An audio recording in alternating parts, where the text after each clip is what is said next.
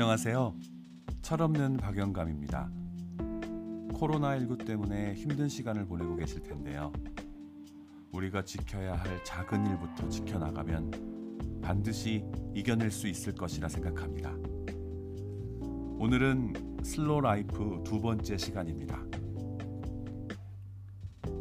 fast house slow design 입고 먹고 사는 일 모두를 다시 디자인하기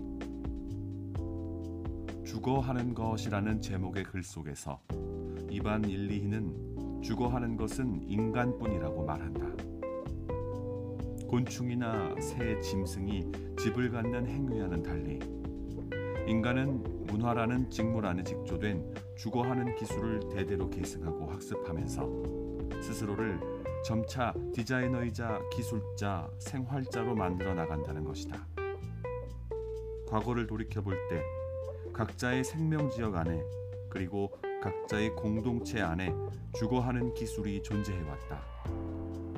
그것은 먹는 기술, 사랑하는 기술, 꿈꾸는 기술, 괴로워하는 기술, 죽어가는 기술 등과 하나가 되어 각각의 지역의 특유의 생활 양식을 만들어 나갔다. 과거의 집이란 그곳에 사는 사람들이 오랜 시간에 걸쳐 자신이 직접 만들어 나갔던 공간이다. 하지만 오늘날 주거 문제에서 전문가 집단의 독점적 지식이나 기술, 기계에 의존하지 않을 수 없는 우리들은 그 문제에 대해 완전히 수동적일 수밖에 없다.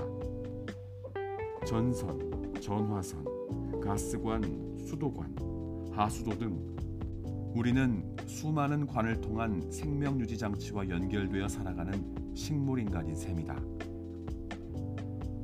우리는 지금까지 바다와 습지를 메우고 숲을 베고 산을 깎아서 만든 땅을 조금씩 잘라내서 값비싸고 흉하고 환경 파괴적이며 건강에도 해로운 주택을 급조해왔다. 이것이 바로 일본의 급속한 경제 성장을 지탱해온 주거 산업의 실상이다. 건축재는 업자의 의향에 따라서 방에 배치는 일련의 하이테크 전자제품이나 가구를 비롯한 너무나도 많은 가재 도구에 맞춰 결정된다. 집은 이미 하나의 물건 저장고가 되었다. 바로 주거의 맥도날드화, 패스트푸드 아닌 fast house의 완성이다. 맥도날드화, 세계화, 패스트푸드화의 물결이 전 세계 음식 문화를 급격하게 침식하고 있다. 그러나 맥도날드화하고 있는 것은 음식만이 아니라 우리 생활 전반이다. 패스트푸드에 대항하여 최근 일부 지역에서 먹는 기술의 복권을 요구하는 슬로푸드 운동이 시작된 것처럼 이제는 주거하는 기술의 재생을 향한 slow design 운동이 곳곳에서 태동하고 있다. 두말할 것도 없이 음식과 주택 모두 우리 문화의 근간이다.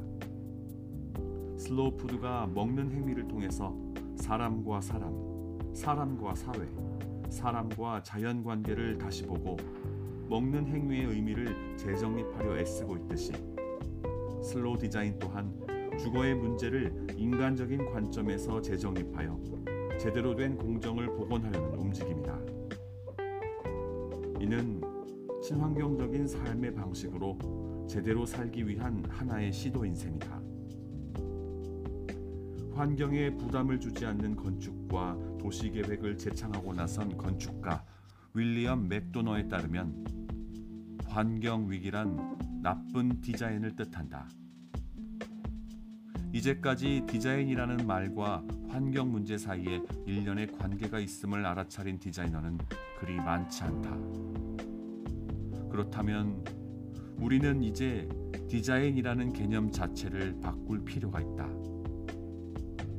슬로우 디자인이란 주거에 한정되지 않고 더 나아가 입고 먹는 문제까지를 포함한 라이프 스타일 전반을 다시 디자인하는 일이기 때문이다.